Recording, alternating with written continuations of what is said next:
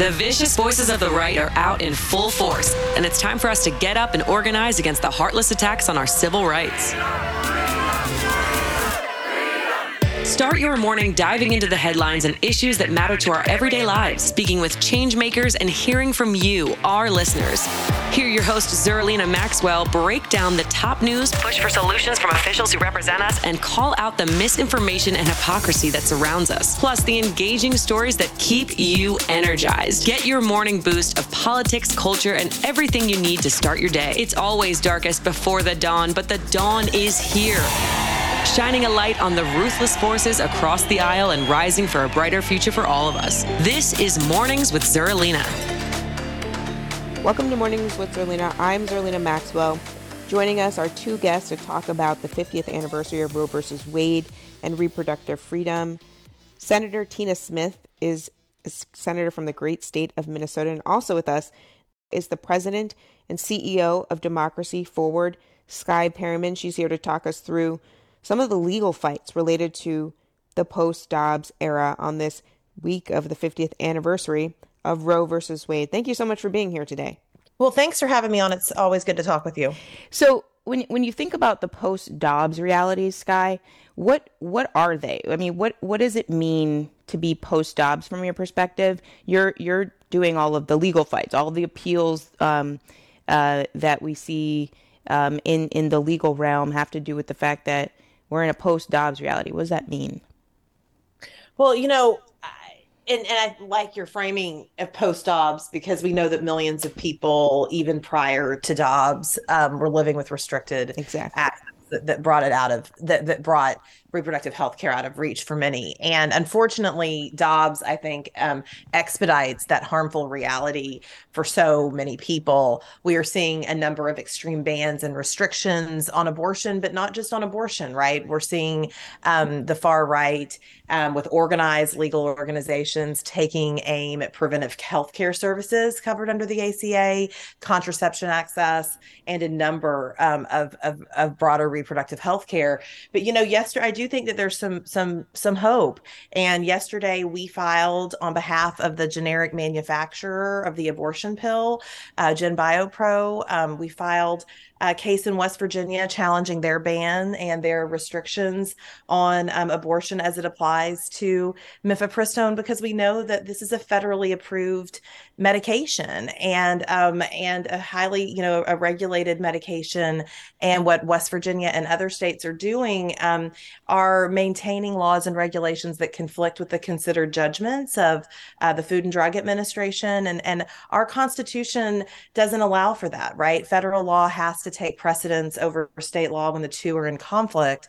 And so while Dobbs did um, eviscerate the individual privacy right that people have, um, you know, under the federal constitution for the termination of pregnancy, it did not um, uh, it did not disturb other constitutional protections such as those in the supremacy clause that say that you know federal protections would would take precedence over state laws when they conflict or frustrate their purpose. And so we're litigating those cases now. We filed um, you know the the first one yesterday in west virginia on behalf of the manufacturer. But i think um, it's going to take a full scale effort across a range of levers in order to not only restore but to advance um, reproductive health care for people in this country country. Is West Virginia the worst ban? I mean, I feel, it feels like it's hard to say because each each of these is a little bit different, and I feel like is it Texas where we have the worst ban? Is it West Virginia? I mean, talk a bit about how these lawsuits come about when you are seeing these bans pop up. Because now that the Supreme Court basically, you know, opened the floodgates, they are popping up frequently. Well, right. I mean, there's a number of bans or and and, and broad restrictions on abortion throughout the country. Um, in terms of the impact to people and communities, of course, we know that they're they um, you know that they all have a devastating impact. Um, and then some are more broad and extreme than others, but they're all extreme, right? I mean, mm-hmm. they're all um, they're all seeking to prevent people um, from being able to get the best health care to control their reproductive lives and that's a real problem in a democracy. Um, but yeah i mean i think it is important to focus on um, the, you know we know that dobbs is a, was a devastating decision um, and the there is an aftermath Um, and Dobbs did a lot. Uh, Dobbs did a lot to sort of accelerate this very problematic and troubling and harmful reality for folks. But it's also important to understand what Dobbs did not do, right? Dobbs did not um, uh, undermine and, and, could not undermine other provisions of the Constitution, like those that say uh, that federal protections would supersede state protections or state restrictions or laws when the two are in conflict or frustrate the purpose. And so um, it's it's really now advocates, I think, are looking, you know, at the federal protections that exist. Uh, I think we've spoken before about the emergency care pr- protections mm-hmm. under um, EMTALA, which of course we saw the Department of Justice um, seek to enforce in Idaho, where their ban was so restrictive that it violated federal law. And and so th- that you know you see those cases playing out, and then you also see that states have their own constitutions, and many states, like states like Kansas and others, um, acknowledge um, a broad privacy right, uh, consistent with the privacy protections, of course, that we believe are fundamental to any right. democracy um, a broad privacy right to protect their um, citizens as well, um, or their residents in their states as well. And so I think, um, you know, I think I think we see this, you know, state-based litigation playing out that so many groups are doing a tremendous job on the front lines of and then we see um, federal litigation playing out in terms of um, making sure that states that are seeking to restrict or ban abortion are not overreaching where the law is today which means that they're not seeking to deprive people of their federal protections such as emergency care such as um, the abort you know um, access to evidence-based medicine that the FDA is is regulating and specifically considering and approving. And so so so we're you know we're involved in some of those fights and we're grateful to be part of the broader community that is doing that work. What are some of the the coming fights around medication abortion? We recently had conversations on the show um, about the fact that you know after Dobbs, in a lot of ways, there were networks of abortion advocates that popped up um, essentially to assist people in receiving medication abortion through the mail um, in places where abortion was banned, right?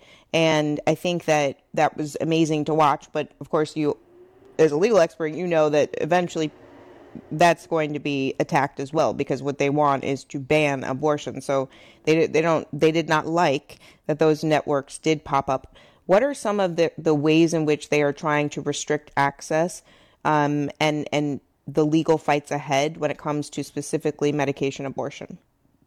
Right. Well, right now there is a um, there is a uh, coalition of very far right groups in the state of Texas that have sued in federal court um, to try to um, question FDA's authority and um, and remove the FDA approval for mifepristone, which of course is a drug that's been approved for, um, you know, for, for 20 years, um, safe and effective, you know, regulated by FDA, um, which continues to revise its regulations. So that's a case to watch. And um, and I and again, I think what Dobbs showed us all, and we talked about this uh, in the summer, um, but what Dobbs showed us all is that when these groups or when movements say that this is what they're seeking to do, we need to believe them and be very vigilant. And um, and so they're, you know, the Department of Justice currently currently is defending that case in Texas. And then you have cases like ours filed yesterday mm-hmm. that are seeking to push back um, on state overreach that's trying to deprive people of their ability to access medication abortion at all and medication abortion through telehealth and other means that FDA has said that you can. So that's definitely a place to watch. Um, and then I think. Um, um, and and then of course FDA earlier this year did revise its its regulations for mifepristone so that it could you know permanently be received through te- telehealth. And you definitely see a number of states, including West Virginia and others, that have you know that have either long maintained telehealth bans or are seeking to interfere with that judgment of FDA, and that's unconstitutional too. And so those are fights. Um, th- those are fights to watch as well. And then of course some people are so extreme. Some of the attorney generals they have made statements about um, wanting to punish um, or seek to criminalize, you know, travel um, criminalize or um, punish companies that are trying to facilitate care for their employees. And so these are, um, you know, this extremism is not going away. Dobbs is not the end. It is the sort of, you know, it's in the middle of the fight. Um, for this. And um, there are a lot of groups that are seeking to take Dobbs and even go further and try to restrict even further federal protections, further rights of people. And um, and so it's incumbent upon all of us to fight back. And these fights aren't just in the courts. We know that the people have a real role to play, both in using their voice in the courts, but also in um, you know in the broader sort of democratic process. And so it, you know, I think I think that, and you've done such a good job on your show, right, with your listeners of um, of, of bringing those issues forward as well. One of the things that you said that I, I want to sort of unpack a little bit is even when we talk about that, you know, different mechanisms to get access to abortion have been criminalized, I don't think we really talk about the fact that when we say that, there has to be a punishment, right? And so, so can you talk a bit more about the ways anti-choice forces are, are criminalizing abortion, whether it be by making it a crime for a doctor to actually pr- provide an abortion, like criminalizing the the, mm-hmm. the actions of the providers themselves, and then also by extension the other ways um, they're trying to criminalize accessing abortion through other through other mechanisms. Because we don't talk enough about the fact that when you make something a crime there has to be a punishment.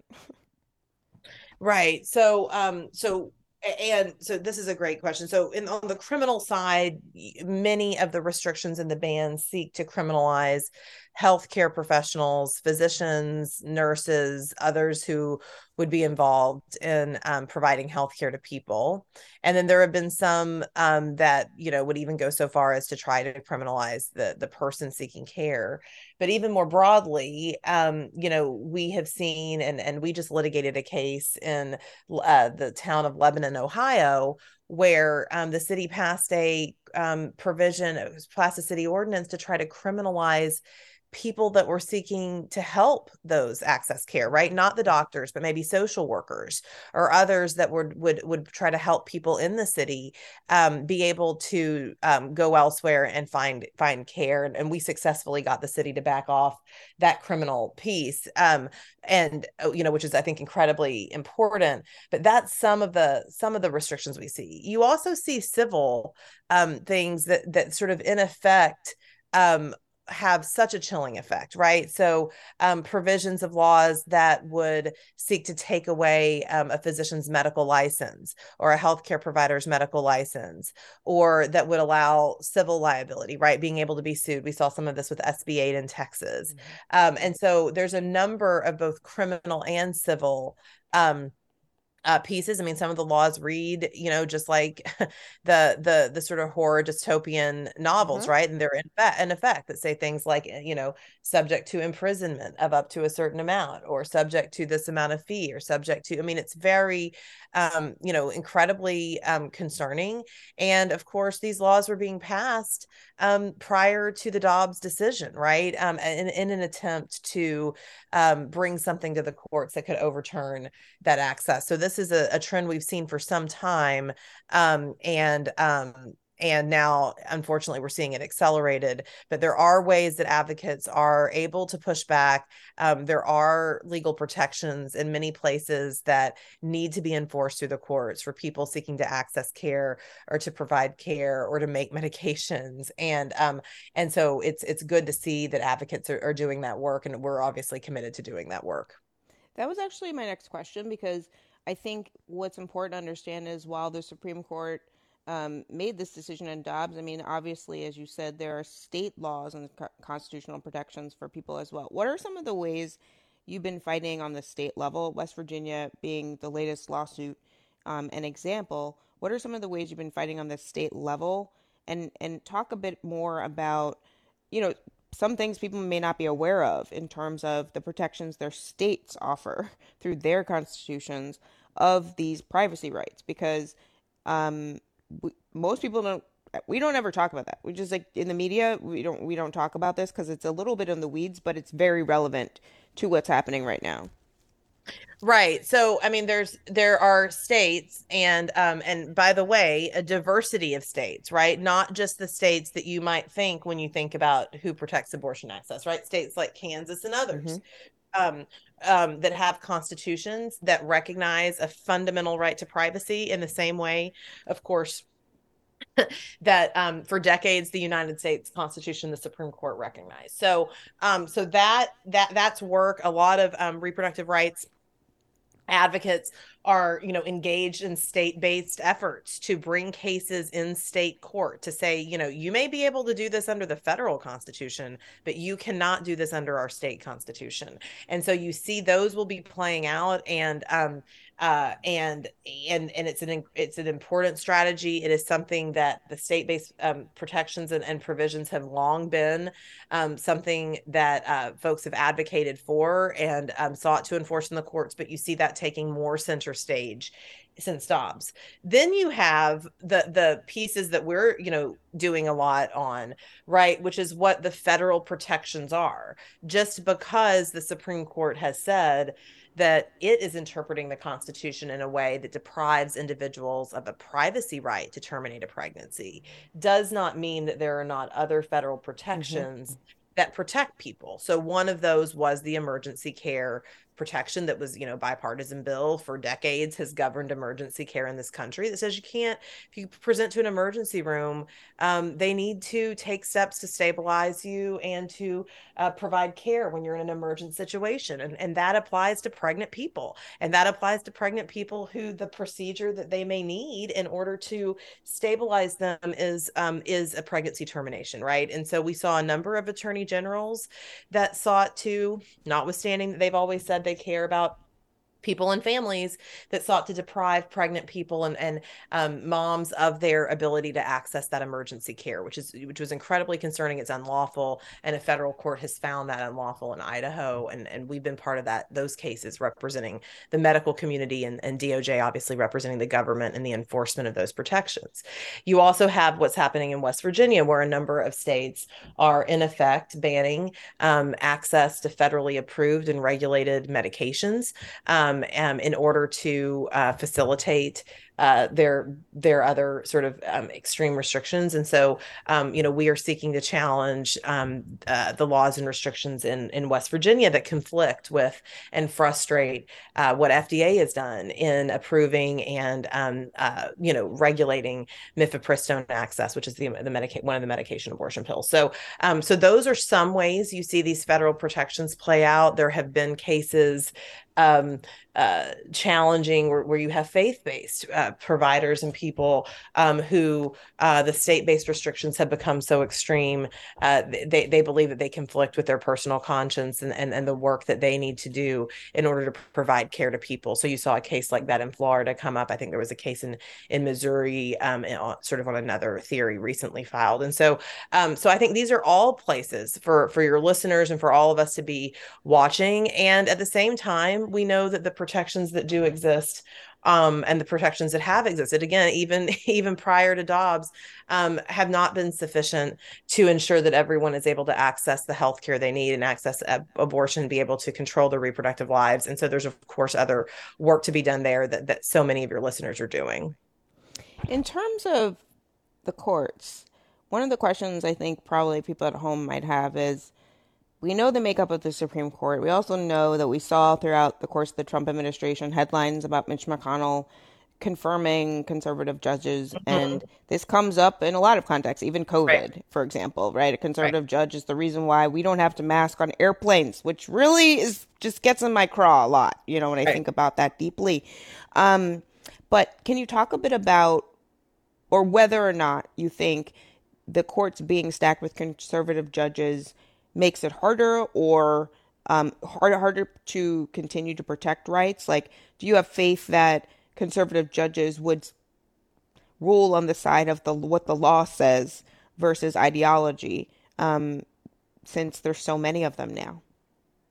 Look, I mean, I think um, what what we have to I think you, you're a hundred percent right to point out the political forces that we've seen try to shape the courts in in harmful ways, in ways that would restrict the rights of people, in ways that are not sort of committed to this further advancement of democracy mm-hmm. to creating a more perfect union. And we saw that, you know, loud and clear. Um, you know, you saw um, you, you saw um, the sort of McConnell led group um, deprive President Obama of his ability to um, nominate and confirm um, a justice. And then, you know, immediately when sort of a very similar situation was presented um, during the Trump administration, ensure that they were able to confirm um, a justice, right? And there were mm-hmm. right wing legal organizations like Judicial Crisis Network and others that were uh, that that were part of that effort, right? They ran a let the people decide campaign when President Obama had a um, a, a, justice to confirm,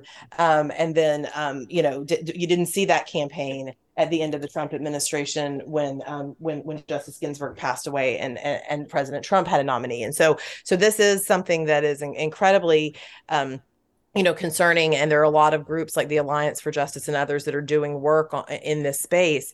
I think from our perspective um, when you're when you're in court and when you're using the law we do see um, how the courts um, can protect uh, these protections. You know, we've seen it in, in, in, Idaho and others, and that doesn't mean that um, you know uh, it doesn't mean you know certainly many of us think the court got it wrong on, on Dobbs or other things, but um, but the judiciary is. Um, um, you know, continuing to change. President Biden has nominated a variety of judges, and we've seen um, this extremism that states are pursuing is so extreme that um, many judges from many different persuasions, right, that may have come into the bench in many different ways, are um, seeking to limit it. But it is a fight, and it is a it is a concern. I think um, as we see special interests seeking to shape um, our courts in really harmful and regressive ways.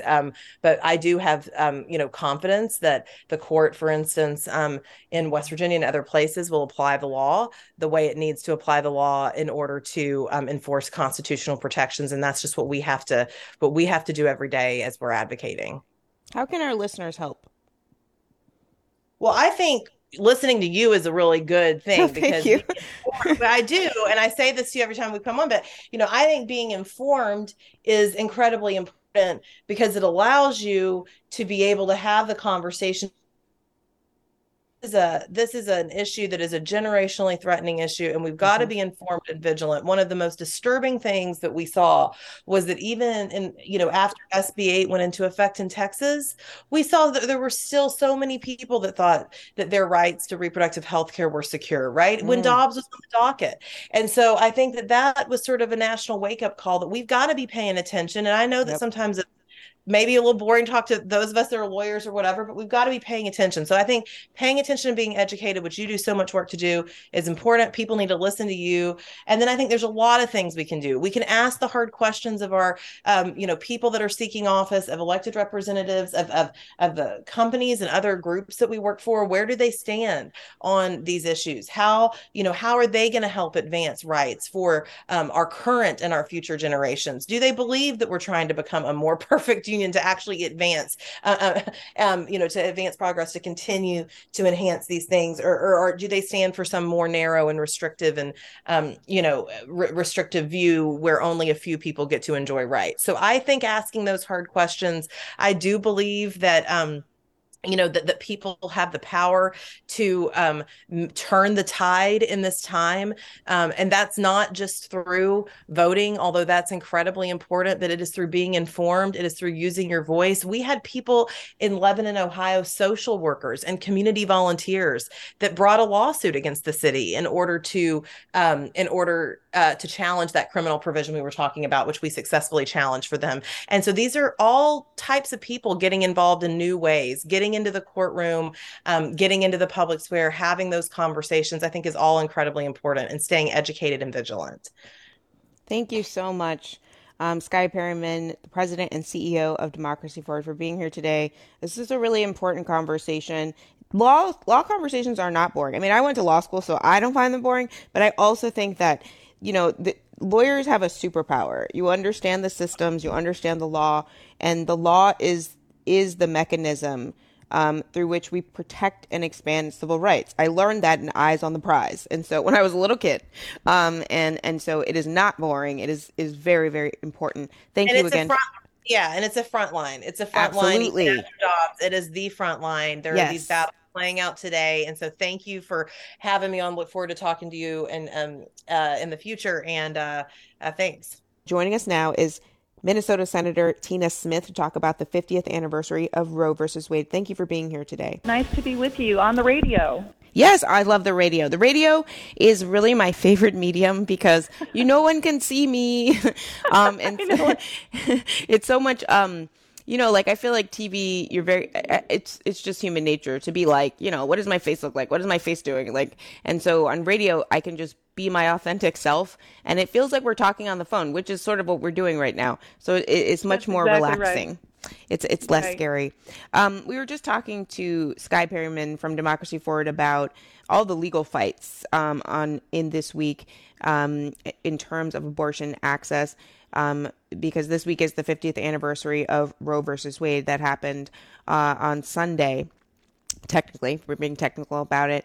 Um, right. As you look at the the lay of the land, how do you see things post Dobbs? I've been thinking a lot this week about how we sort of have to change our ver- verbiage and understand that we're not even in a pre-Roe moment. We're like in a very different place than we've ever been before. How do you see things in the lay of the land um, post Dobbs in terms of yeah. access to reproductive health care? Well, you know, I think about it from my experience working at Planned Parenthood, and I remember, of course, so well all of the anniversaries of Roe, mm-hmm. and they tended to be days when the anti um, abortion activists would show up at our clinic. And I remember our patients um, working their way through those lines of protest in order to get the health care that they wanted. And of course, now um, there is no more Roe. It's mm-hmm. gone. And the impact of that on, on patients and providers is so profound. In my home state of Minnesota, we have um, the right uh, uh, to access to abortion care uh, protected in our state constitution, and our incredible governor is and legislature is moving to put that in state law. But um, all over the country, as you know, 24 states have banned abortion or are likely to do so. Uh, these policies have created chaos for women and providers um, all over the country and real serious health risks. And I just keep thinking about those women who, for them, this is not a political issue. This is about their lives, their bodies, their health, um, their their own ability to make decisions for themselves um, about what happens in their life, and um, that's just gone away for millions and millions of American Americans. I think your experience at Planned Parenthood um, allows you to understand this in a very similar way um, to how I understand it, which is I understand fundamentally that bodily autonomy is a human right, and that as someone who can get pregnant, I cannot control anything that happens in my life if I cannot control my reproduction. And yeah. I, I, the way that you just framed it is so, so important. So I want to sort of drill down on that point. Talk a bit more about how you see it why is it that if you can't control your reproduction and, and the circumstances under which you actually have kids or decide not to, um, you you can't self determine essentially. Exactly. You you can't you can't um, if you don't if you can't make decisions about what happens to your body you can't make decisions about any you're barred from making decisions about anything else that happens in your life. Your capacity to potentially take care of the children that you already have your capacity to make decisions about what you want to be doing in in 5 or 10 years. Your capacity to recover from the trauma that you may have experienced. Your mm-hmm. capacity to address what could be a severe health emergency um, I, uh, you know, am thinking about people um, who end up with, um, you know, a, a serious injury. Perhaps they have miscarried, and they are told by their physician that the physician cannot help them recover from their miscarriage because they might be accused of doing an abortion, which would put them in in legal jeopardy. And you know, the thing that I believe most people think about when it comes right down to this, and this is why I believe this issue does have so much salience for people is there's this feeling of, as the vice president says, how dare they? How dare mm-hmm. these people who know nothing about the lives of these women, what their stories are, what's happened to them, how dare they think that they know better what should be happening in that person's life? Why do you think so many anti choice Republicans are okay with women risking their health and lives in childbirth in this way, like in the process of pregnancy? I feel like when they they they were very quick to deny even the story of the 10 year old child who had to cross state lines to get a medication abortion. They just had to say that that's not true. And I think the reason why is because the re- that's like the reality, right? And so they have mm-hmm. to deny that. And I, I wonder if you often think like, why are they okay with these outcomes? Well, I, it, you know, it's very difficult, if not impossible, for me to look into the hearts and minds of these mm. people who believe that they know so much, that they are, that they sort of should have this almost godlike capacity yeah. to decide what's right and what's wrong for another person that they don't even know. But I think what happens is that if you have this sort of theory about um, about you know when life begins um, and then you don't want to address or deal with the consequences of that theory on other people's lives and the way that it pans out in terms of really serious um, health implications. You can't ad- you can't really accept the idea, the reality that abortion is health care. Mm-hmm. And so if you can't get there, then you you just have to deny that these other terrible things are happening when you know, when we know that they are happening. We can see it. And in some ways I think Zerlina that what has happened because of this tragedy of these rights being stripped away from um, American women, uh, that the the actual reality of what that means is much more clear to people than it was even a year ago, mm-hmm. and um, that is sort of the fuel that I believe will ultimately lead us to the place where we have restored and expanded uh, the right to um, abortion care. But unfortunately, that road is going to be long, and um, and, and in the meantime, people all over this country are experiencing the consequences. And I think also in terms of the fact that, you know, the House has a Republican majority.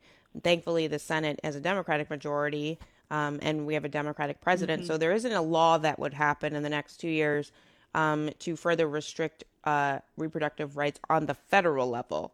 Um, mm-hmm. But do you still wake up thinking about the fights that may come, you know, the arguments you may have to have in Congress, um, because oh, yeah. Republicans have already said that this, they want a national ban on federal on the federal level.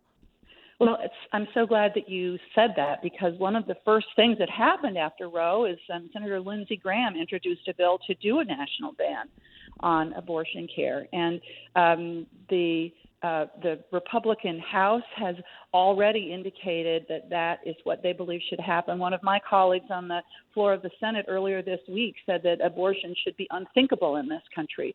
So the uh, the and during the march that happened in Washington D.C. Mm-hmm. on the anniversary, that was the clear intention of those um, of, of, those um, activists that abortion would be banned in this country. So there, um, it's clear what they intend, and our job is I do think about this all the time, and mm-hmm. our our job is to um, is to continue the work of expanding access to care in the courts at the state level, and ultimately, I believe, at the federal level, where we need to pass a law that would protect access to abortion care um, for people everywhere. Senator Tina Smith, it was my pleasure having you on this morning. We've been talking every day this week um, about reproductive freedom because it's the 50th anniversary of Roe versus Wade. So it wasn't like we were just going to do one conversation on Monday. I was like, no, we're doing the whole week because that's how important this is. Thank you so much for being here this morning. It was so great to have you on. Please stay safe. Thank you, Zerlina. You as well.